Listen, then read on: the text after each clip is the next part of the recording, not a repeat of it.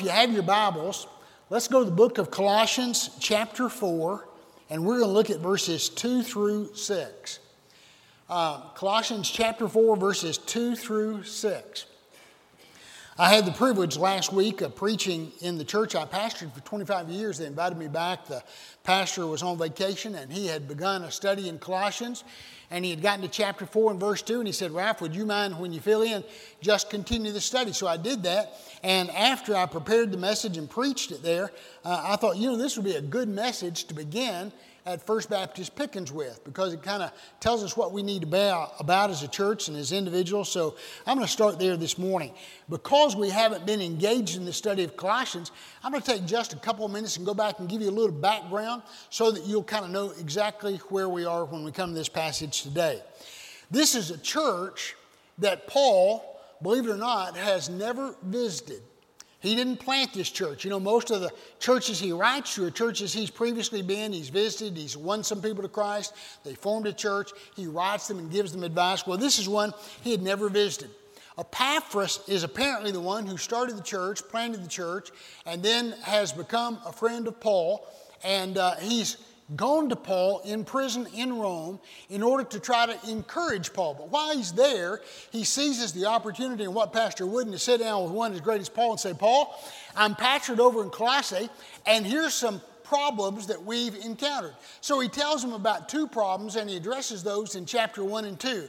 The first problem is who Jesus is. Believe it or not, they were confused about that. Some had come in and tried to teach false teachings and they were not certain is he fully man and not God, or fully God and not man, or is he both?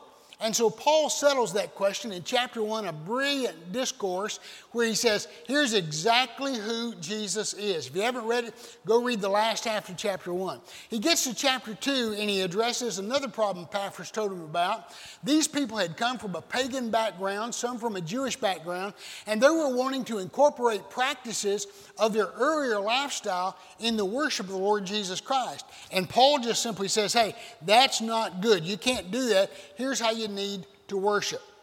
When you get to chapter 3, and I got to say, of all the chapters in the Bible, if I had to pick just one chapter, if I was being sent into exile, Colossians 3 is the chapter I'm absolutely positive I would take with me into exile. And here's why it tells us how to live effectively for Christ. And this is how he begins in chapter 3.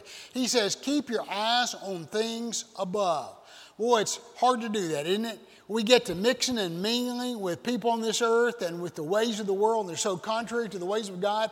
Uh, Paul just says, keep your eyes on things above, think heavenly thoughts, think about spiritual things, build your life around that. And then he moves to things we need to stop doing. In fact, he uses a strong word. The Holman translates it this way put to death these things. That's pretty fine when you put something to death. He says, take off these evil practices and evil attitudes and then put on the character of a Christian.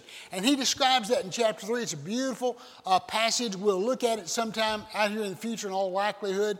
And he says, put on compassion and joy and patience. Be forgiving with one another and understanding. Don't go off getting your feelings hurt so quickly. Just a beautiful passage about how we're to live. At the close of chapter 3, he turns to relationships and he says, when you know Jesus, it impacts how you get along with others, how husbands and wives get along, how parents and children get along, how people in the marketplace get along. Now we come to chapter 4 and verse 2, and here's how Paul's going to wind this up. He's going to say, Now, I've outlined in chapter 3 this beautiful life in Jesus. And let me just tell you, if you're not familiar with chapter 3, go read it this afternoon. When you read that, you'll come away saying, That's how I want to live as a believer. I can't imagine any genuine believer not reading chapter 3 and saying, I want to live just like that. But here's a million dollar question How do you live such a noble, godly, kingdom kind of life? And Paul gives us two words of advice here in chapter 4, verses 2 to 6. And I'm going to tell you my outline. I'm going to let the cat out of the bag this morning before I even preach it. Here are the two things you need to focus on. He says, You need to always rely on God. And boy, that's true, isn't it? Have you ever tried to live the Christian life without really having God to help you through it? You just think I can modify my life a little bit. I'll do this. I'll go to church. He says that won't work. You got to rely on the power of God. And secondly, You got to always remind yourself 24 7, 365 days a year, you are on mission. Now, that's hard to do, isn't it? I want to tell you, in my own life, I found this it's easy on Sunday morning to be thinking about the things of God. But Monday, about 10 o'clock, if you're someone who works in an office, you know, well, it can get tough. It can be trying, can it, when everything's going wrong? Or when you're on that date on Friday night, pretty easy to forget, man, I'm a child of God and I'm here on mission. Or when you and your spouse have a disagreement about something. Boy, it's amazing how people who are officers of the church, Sunday school teachers, pastors, we can just in that moment almost forget I've got a relationship with Christ that guides this relationship. So let's see what Paul has to say. Look with me to chapter 4. We're going to begin in verse 2, and I'm going to be reading from the Holman Christian Standard Bible. And there are a lot of good texts out there. The ESV is a great text. I've chosen to read from the Holman this morning because of how it deals with verse 42. Most of your Bibles probably begin something like this it says, Continue or continue steadfastly in prayer, right?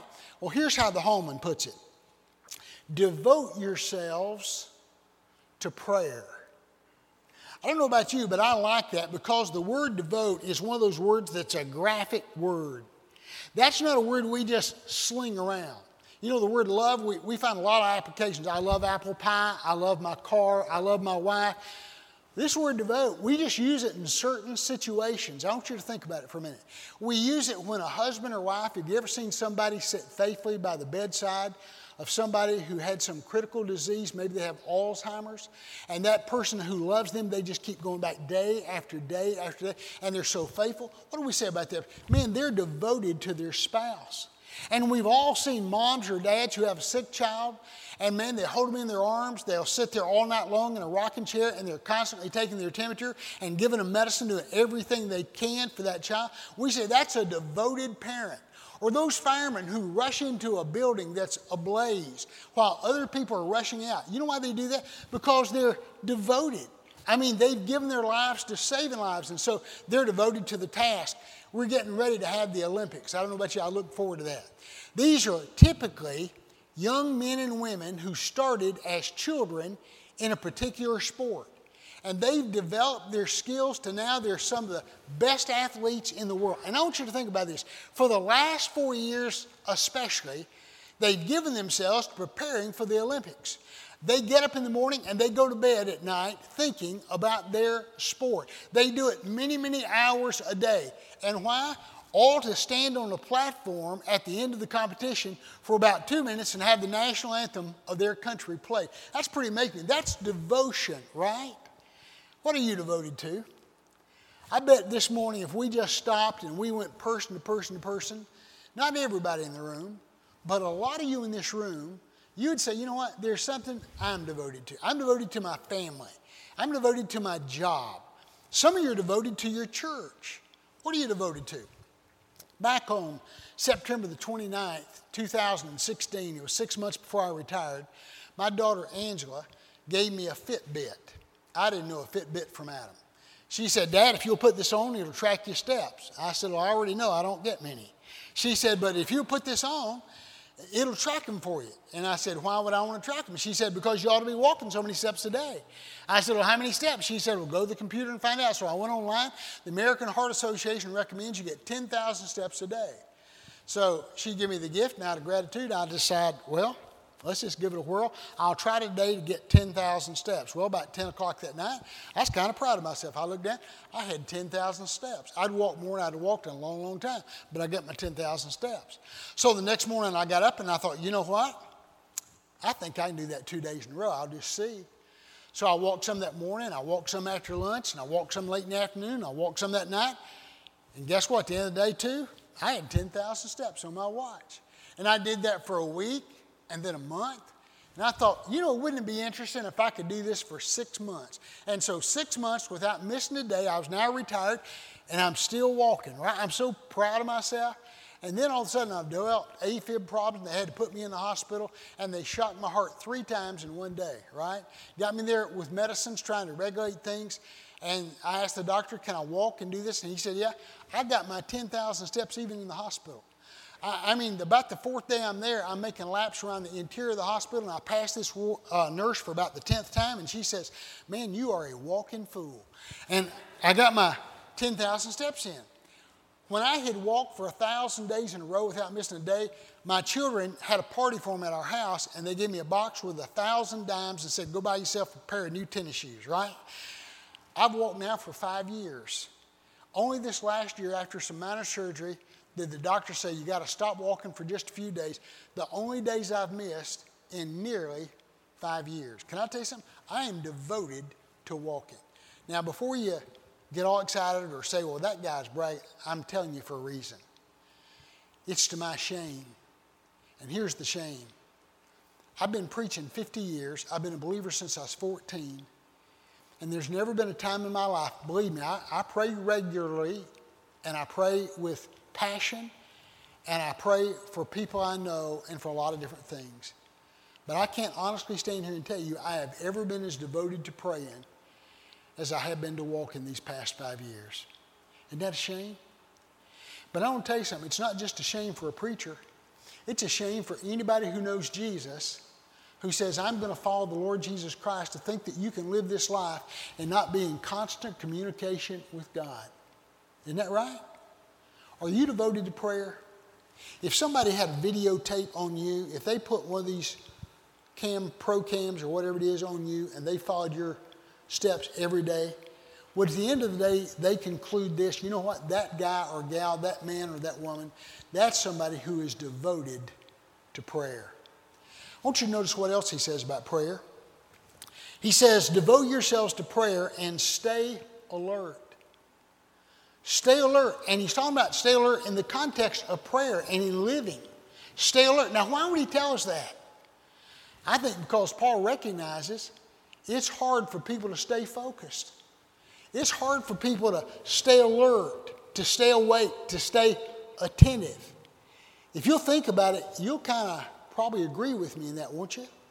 I mean, did you, like me, ever get notes sent home by your teacher when you were a kid that said he needs to pay closer attention? He talks a little too much and listens a little bit too little. Do you ever have a note sent home to your teacher like my, my teachers to send them pretty regular in my house, right? He needs to pay better attention. Any of you ever fall asleep in church? Wake up that guy back there. No, I'm just. we have trouble paying attention, don't we? I mean, we really and truly do. So Paul says, stay on alert. Here's why our world is changing at warp speed. Have you noticed that lately? I mean, it's not changing the way it did when I was a boy. You might go 10 years and there'd be some change. Or when I was a young adult, you might go five years and there'd be some change. Or politically, you might notice the landscape has changed in the last decade. Can I tell you? It's changing almost hour by hour. I mean, can you imagine in the last 20 years the change politically that has occurred? If our grandpas woke up from the dead, they wouldn't recognize the United States of America, right? It's so changed. We need to spiritually be alert and we need to stay in tune with God in prayer. And then he says, pray with thanksgiving. Pray with thanksgiving. If this morning we could capture your prayer list for the last 30 days, Everything that you prayed about for the last 30, I hope it'd be a long list. But I want to ask you something. How many of those things on that prayer list would be a request versus how many of those things would be a moment of praise or thanksgiving? Isn't it amazing how much we ask God for? The older I get, I got to be honest with you. I said a moment ago, I pray on a regular basis, every morning, every night, during the day. But I, I want to tell you, a lot of my prayers consumed for friends who are sick. Because the older I get, the older my friends get. The people I know the best, the older they get, the more difficulties they have. And I find I'm spending lots and lots of time lifting up people who have cancer and who have needs and praying for them and their families. He says we need to make sure we give thanks. Do you do that? I've got a little grandson. I want you to meet him sometime. His name is Charlie. He's three years old. He can tear up an anvil, right? I mean, this kid just, he is wired. When he was about two, we started telling him his mom, his dad, me and Regina, our daughter, every time we'd see him, we'd say, if somebody gave him something, we'd say, like all of you, you know what to say, right? What do you say to him? And that was his cue to say, thank you. And if he didn't know, sometimes he looked at me like a deer in headlight. I don't know what I say. You got more? You know? I'd say, what do you say? And he'd say, thank you. And he'd make you so pleased that he would know that. But you know what worries me? I got a feeling my grandson Charlie remembers to say thank you better than a lot of us do to God. Can you think of things in this last week you prayed about, but you never got back to say, God, thank you for doing whatever it is you did in my life? Look at verse 3.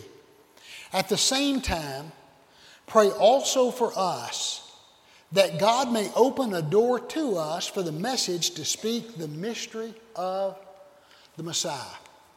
So Paul gets around now to saying, here's what I'd like you to engage in prayer for about me.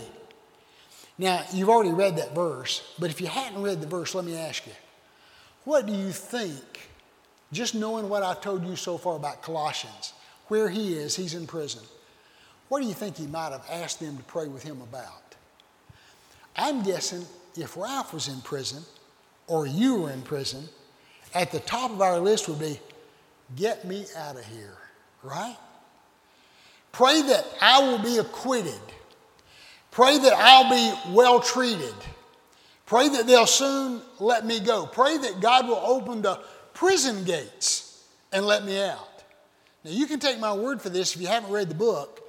You can start in chapter 1, verse 1, and read through chapter 4, the last verse, and you know what? Not even a single time will Paul ever mention that. Not one time is he going to say, as I would have said so many times, hey, when you're praying, pray I soon get out of this place. It's not a good place to be. Nobody wants to be in prison. But he never ever prays that. What he prays for and asks them to pray for is for an open door of evangelism. Pray that God will open the door for me to share the mystery of the Messiah. Now, let's just be honest this morning. Nobody's been listening in on your prayers, but how often do you pray for anything evangelistic? If you're like a lot of us, you pray for your children and for your spouse and about your job and about church and church work and about a variety of things, maybe for the nation and our president. But how many of us ever get around saying, Lord, I want to be a witness for you. I want to share the mystery of the Messiah with somebody out there. Would you open the door for me to do that? And how many of us ever prayed that for our church?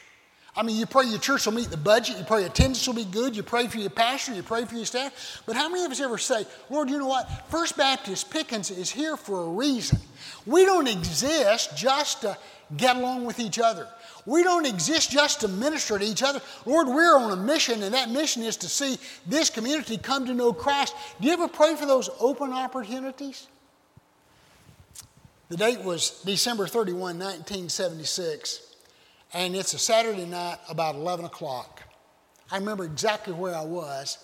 I was in Glenn Watts Lake House on Lake Norman in Troutman, North Carolina, and the following morning, I was going to become the pastor of Western Avenue Baptist Church. I was going to preach my first sermon as their pastor.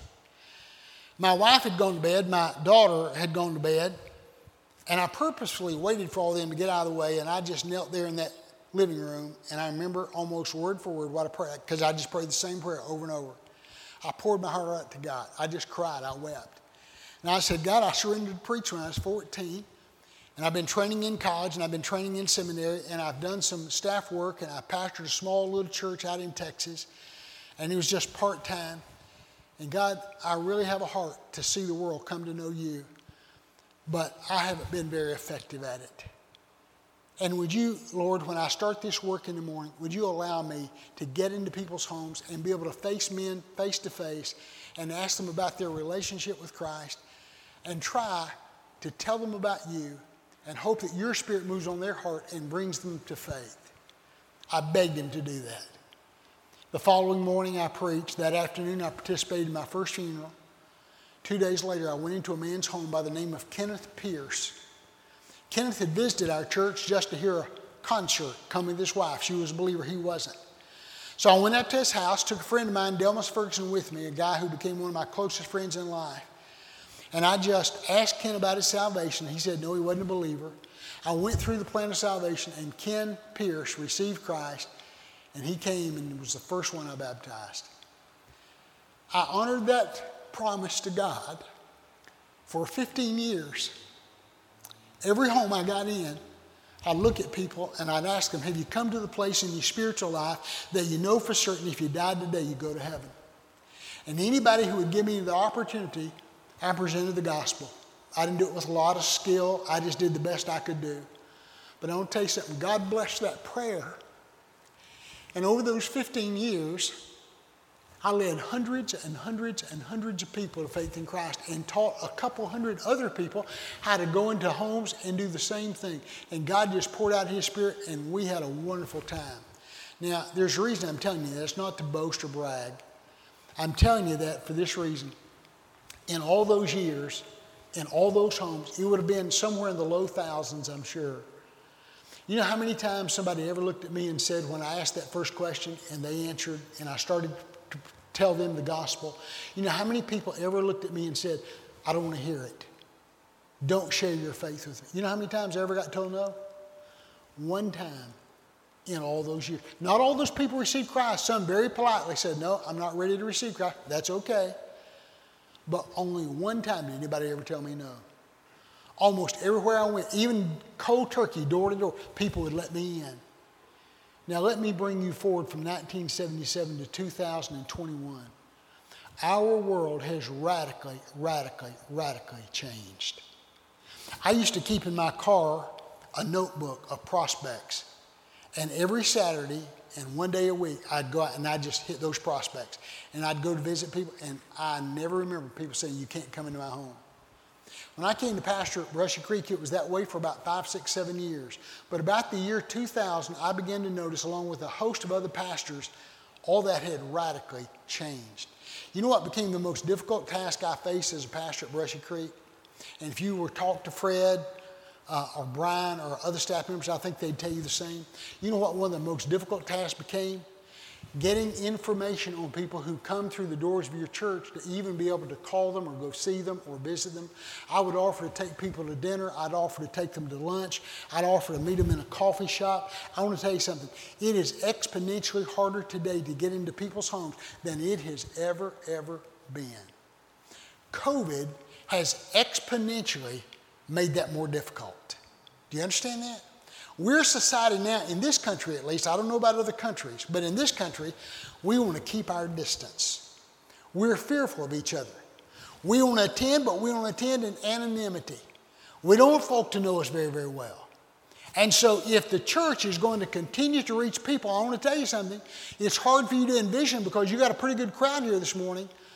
But 20, 30 years down the way, when a lot of our senior adults die, if we don't continue to share the gospel and find ways to interact with people and befriend people and bring them to faith in Christ, this is going to be a spiritual museum. Do you hear what I'm saying to you? We'd better be praying, God, give us insight and wisdom and creativity to understand how do we engage people today with the gospel of the Lord Jesus Christ. I can tell you in part, the secret I believe lays in this. Instead of us trying to get into their homes, we're going to have to change our strategy where we say, come into our home. And we're going to do that by not having visitation programs, but by having believers in neighborhoods get to know their neighbors and say, hey, would you come down and share a hamburger with me? And just get to know them and befriend them. And pretty soon you're able to share the gospel with them, or to do that on the golf course, or to do that in the office place, the marketplace, as we perform our sales responsibilities in our jobs. It's learning to take the gospel to where people are. Look, if you will, at something else he says in that second verse, or uh, second verse, I think it is, the mystery of the Messiah. What is this mystery of the Messiah? He's so excited about sharing. Do you know what that is? Here's the mystery of the Messiah. Get this. The mystery is that God is going to save us, though He is the offended one, by paying the penalty for our sin Himself. Who would have ever thought about it? I mean, who would have ever guessed that this God, who is holy and righteous and perfect, would be the one who is offended but if instead of expecting the offender to do something to save himself, he does something in our behalf. He comes in the form of a man, his son Jesus, and goes to the cross and spills his blood that we might have salvation. And listen, that's why Paul is so excited because the world has missed it. The Romans think you get to God by being powerful. The Greeks think you get to God by being wise. It's the intellect. The Jew thinks, man, I'm in by birth. But what Paul is saying is this it's none of those things. It comes by rebirth, by putting faith in the grace of the Lord Jesus Christ. And he knows there's a, word that, a world that needs to hear that message and will embrace it if they'll only be told. Now, notice what he says at the close of verse 3. I love this. For which I am in prison. He makes this statement, for which I am in prison. This declaring the mystery of the message of the Lord Jesus Christ. That's why I'm in prison. Here's the million dollar question Why is he in prison? Is it really for preaching the gospel? From man's perspective, that's certainly how it looks. And some of you, by actually knowing your Bibles, will be at a little bit of a disadvantage if you haven't studied this passage thoroughly, because here's what you're thinking. Some of you who are pretty good Bible students say, Well, wait a second, I've read the book of Acts. I know why he's in prison. Remember, he goes to Jerusalem and he preaches and he stands up on the steps of the barracks and the Romans have to come and rescue him because the Jewish mob is going to kill him, and they take him to Caesarea Philippi, and then later he appeals to Caesar, and they've sent him to Rome. You say that's why he's in jail, and that's what he's saying. He's in prison for having preached the gospel. That's how it looks from man's perspective, but that's not even what Paul's saying. He's looking at this from God's perspective. And the way man looks at things and the way God looks at things can be altogether different, can't they? How many of you have ever flown an airplane? Everybody here? Sometime or another, you've been up in a plane? You know the thing I noticed most about flying, the first time I ever flew? How different things look from 40,000 feet. You wander through the country and you see this farm and a tract of land and a lot of corn or tomatoes or soybeans, and you see another and another and another, but you just see what you can see out your windows. You get up at 40,000 feet and you see the whole countryside, right? You see little boxes, that, that's a farm, and the changing of the soil color and the changing of the green in the fields, right? And he just looks so different from 40,000 feet up. Well, from down here on earth, those who knew Paul thought he's in jail for having preached the gospel. But from God's perspective, he's saying something else. Look, if you will, at verse 4, and you'll see the key to it so that I may reveal it as I am required to speak. He's speaking of this mystery of the Messiah. He says, I want you to pray for an open door. That's why I'm in prison, so that I may reveal it as I am required to speak. He's thinking futuristically. It's not what he has done that's landed him in prison, but rather God has put him in prison for what he's about to do. Do you see that? Now, this means yes and no and don't know, right? Do you understand what I'm saying there? I want you to see that difference. It's not that I'm here because I have preached, I'm here because God has reassigned me. He's moved me from Jerusalem to Rome because I've got another preaching assignment, and that's what I'm praying for you to open this door of opportunity about because I'm about to preach, and who's going to preach to? He's going to preach to fellow inmates He's going to preach to guards, and guess what? Here's the big one. One day he's going to stand before the most powerful man on earth, the Caesar himself, and he's going to declare Jesus to that man. Isn't that amazing? So, boy, he's in prison, but what an opportunity he's got. Who needs to hear about Jesus more than guys in prison or the Roman Caesar himself? Now, here's a question for you how many of you would like to be assigned sometime next week, next month, in the next six months, to a ministry in an oncology office where you go and you hang out with people who are getting treated with chemotherapy for cancer, or they're receiving radiation, or they're a doctor or a nurse who's dealing daily with sick and dying people? How many of you would like to spend the next six, eight months of your life just rubbing shoulders in those clinics and then putting an IV in your arm and losing your hair and being deathly sick or being the spouse of somebody who carries those people to the clinics and endures that for months and months on end. And some of them have a wonderful ending, and a lot of them never do. If I ask for volunteers this morning, I know already there won't be a hand go up in the room. And you won't see mine either. But I want to tell you something. While you're enjoying life and everything's good and you're just living the dream, so to speak, the day may come that, like Paul, God says, I'm going to relocate you. Well, Lord, where are you going to put me? In a bigger church? Bigger Sunday school class? Better neighborhood? Better job? No. I'm going to put you in an oncology clinic. And I want to ask you, where would you ever hope to go where you'd find more hurting people, more hungry people, people who are more open to the gospel, people who'd give anything to have a ray of sunshine and a ray of hope in their lives than in an oncology office? Where would it be? I don't know where it'd be. So I want to tell you something. I don't know what God has in store for you, and I certainly don't know what He has in store for me. But I hope this. I hope if that day comes and He assigns me to that oncology clinic, that I'll recognize I got two choices. I can go screaming and kicking and angry with God and shaking my fist and saying, God, why did you allow that to happen to me? Or I can say, you know what? This wasn't what I would have picked for me, but you know what? This is where God has put me. And what an opportunity. What an opportunity to give people who are dying a chance of hope. People who are just as anxious as they can be, families of members who have cancer. They're as anxious as they can be, and I can give them a word of hope, and they're going to embrace this truth because it's a life giving truth. Amen? You got a choice about how you handle that. And then, secondly and finally, Paul tells these Colossians that uh, every one of them need to live not only relying on God, but constantly with the thought in mind I am on mission. Now, what is your mission and to whom is your mission? Look at verse 5. Walk in wisdom toward outsiders. Now, I want to tell you, uh, you just need to know this about my style. When I preach and I ask a question, I never ask trick questions. So you can trust yourself. You know the answer, okay? Because a lot of times you'll ask a question and people say, I think I know the answer, but I ain't going to say because I might be wrong. And then everybody laugh at me. You won't be wrong.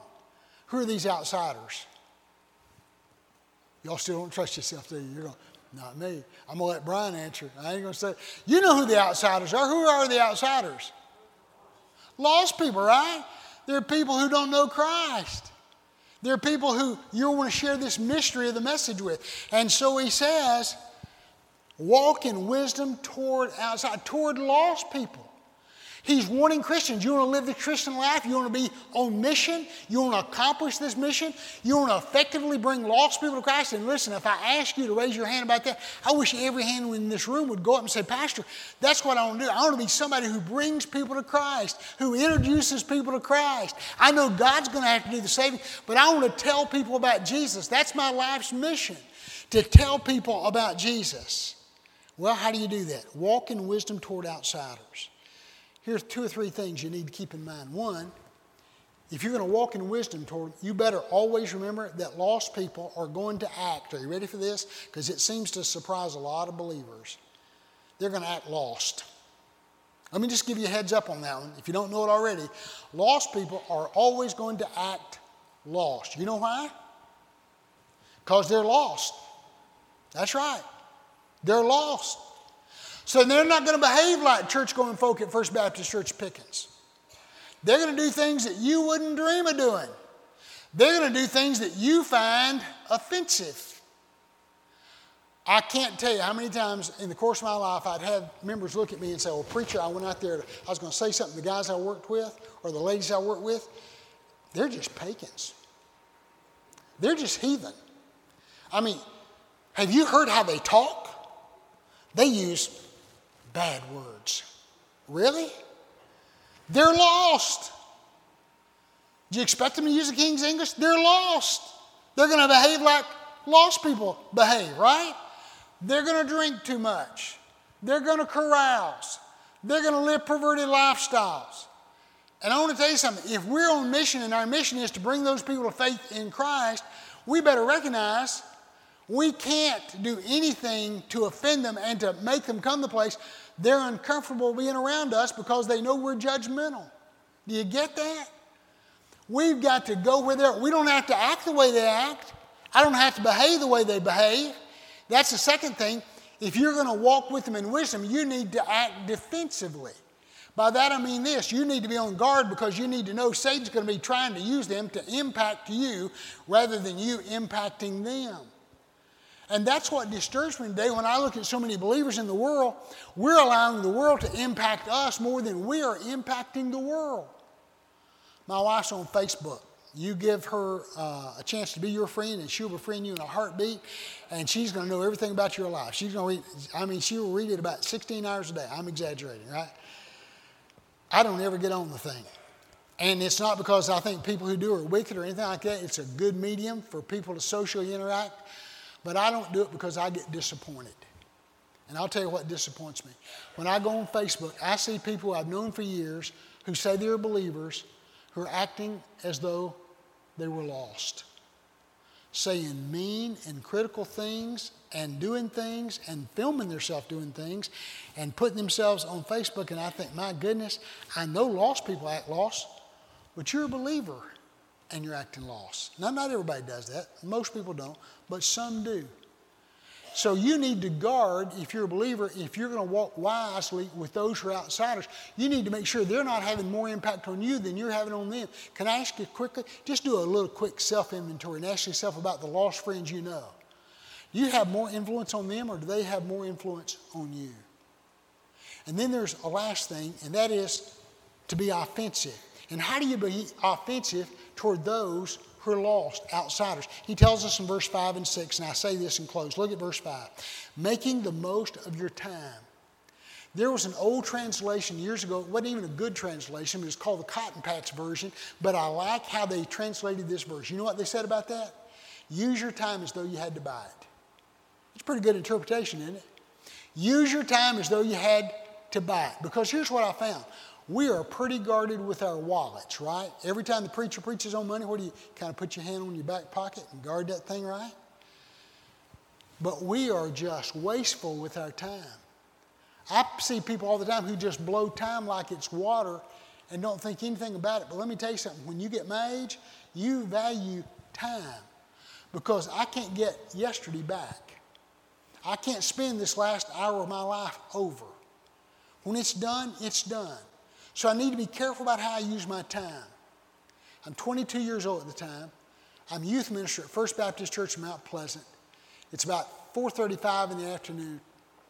Everybody on our church staff is going home. I'm the only one in the building, and I hear the side door of our church rattling. I get up and I go, and there's Sean Jones, 19 years old, big old boy, about six foot three, 280 pounds, and he's standing at the door, rattling the door. I go to the door and I say, Sean, can I help? Yeah, I just wondered if you'd left yet. Thought I'd come in and see you for a minute if you got time. Sure, come on in. Walked in, sat down in my office. I'm on one side of the desk, Sean's on the other side of the desk. We chewed the fat for about 30, 35 minutes. No particular conversation. Believe me, I reflected over it many times later.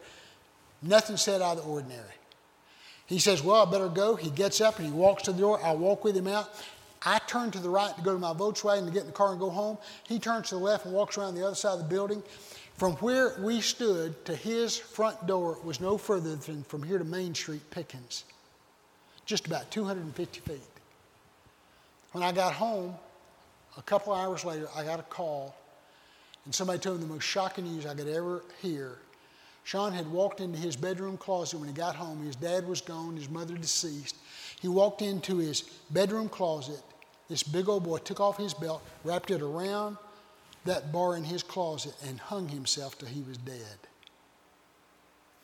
I don't know if that's ever happened to you, but I'll tell you what will happen to you before you die if you live to be as long as me. There's going to come a time where somebody's going to call you on the phone or you're going to see somebody in church or out on the field and they're going to say to you, Hey, did you hear about so and so? No, what happened to him? He died. She died. And here's what you're going to say you're going to say, That can't be. I just saw them 30 minutes ago. I just saw them two hours ago. They sat behind me in church. I saw him the other day at the grocery store. I talked, he looked so healthy. Right? Paul says, if you realize you're on a mission, you better do this first of all. You better walk with the outsiders wisely, and you had better use every moment because you don't know what time holds for anyone. Make the most of your time. Here's the final verse, and I close. Your speech should always be gracious, seasoned with salt. I like that, don't you? Your speech should always be gracious. Right now, I could ask you to point to somebody in here who you know is like that, and you could do it. We all know somebody who's just great. It don't matter. It doesn't matter what happens. They're unflappable. They're just always gracious. They're just always kind. Maybe somebody says something that might hurt somebody else's feelings, not theirs, because they just brush it off. They just smile. They go right on. They're not easily offended. They're not quick to anger. They're slow to speak. They're not always giving people advice, telling them how they need to straighten out their lives. They're just gracious. They're just kind. They're just loving. He says, Let your speech be gracious, seasoned with salt, so that, there's a reason for it, so that you may know how you should answer each person. I close by telling you this. And if you think I'm partisan, you just don't know Ralph Carter and you're going to have to get to know him because I'm going to tell you something. I'm not crazy about either side politically, okay? I know where I stand, but I'm going to keep that to me unless we have private conversation. And this illustration is not in the least bit partisan. But I'll tell you something. Back in September, I think it was, it could have been 1st October. I think it was end of September. We had our first presidential debate. Remember that? That's two hours of my life I'll never get back. It was horrible. They didn't talk about any of the issues. They just name called and tried to be spiteful to one another. They weren't civil to each other.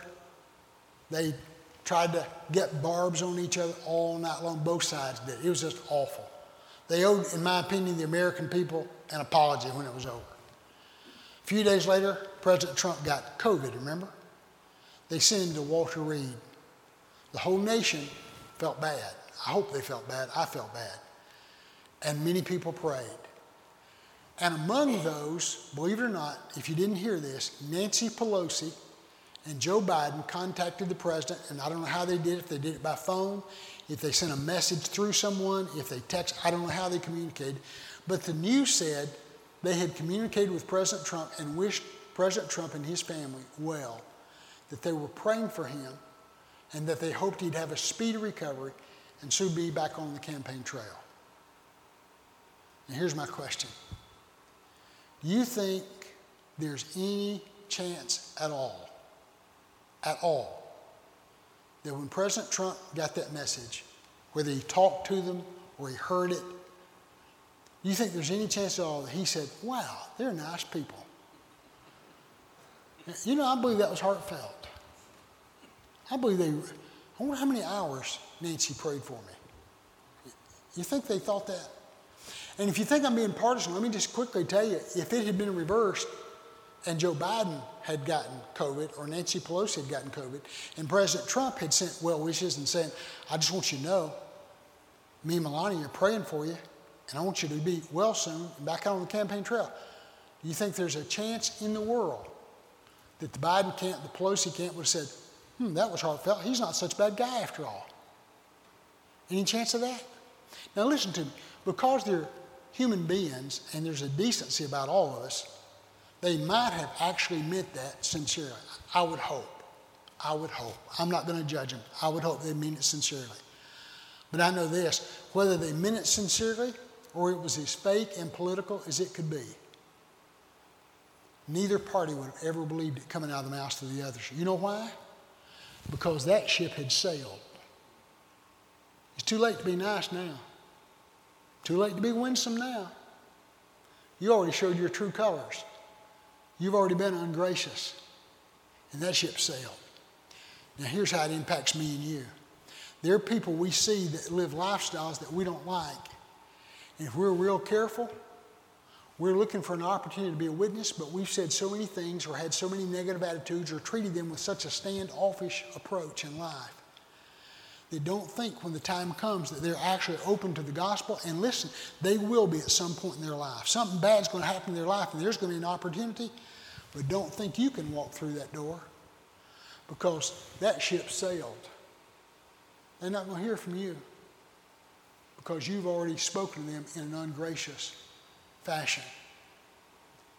So walk wisely. Here's the invitation today. If you're here and you'd say, you know what? These two things I need in order to live for Christ, to be devoted in prayer, I'm not devoted. And I just need to come to grips with that today and repent of it and do differently. You say, How do I begin to have a devoted prayer life? The same way I began to walk and walk. You begin to pray. You pray. You start today. You start just praying. How do I do the second thing of being on red alert all the time for people in my path who need Christ? By doing the same thing. By beginning to walk wisely, by shutting your mouth, by learning to hold your opinions, by learning not to be offended. I want to tell you something. Believers have absolutely no right to be offended. We have offended a holy God, and He has forgiven us. How dare we ever act out in anger because someone has offended us? Who are we that we should be offended for the sake of the cross? Let's bow together in prayer. Father, lead us and guide us in these moments to make decisions we'll be so glad we made, whether it's visible here at the altar or right there in the pew, when we stand before you one day and give account of our lives. For we make this prayer in Jesus' name, amen.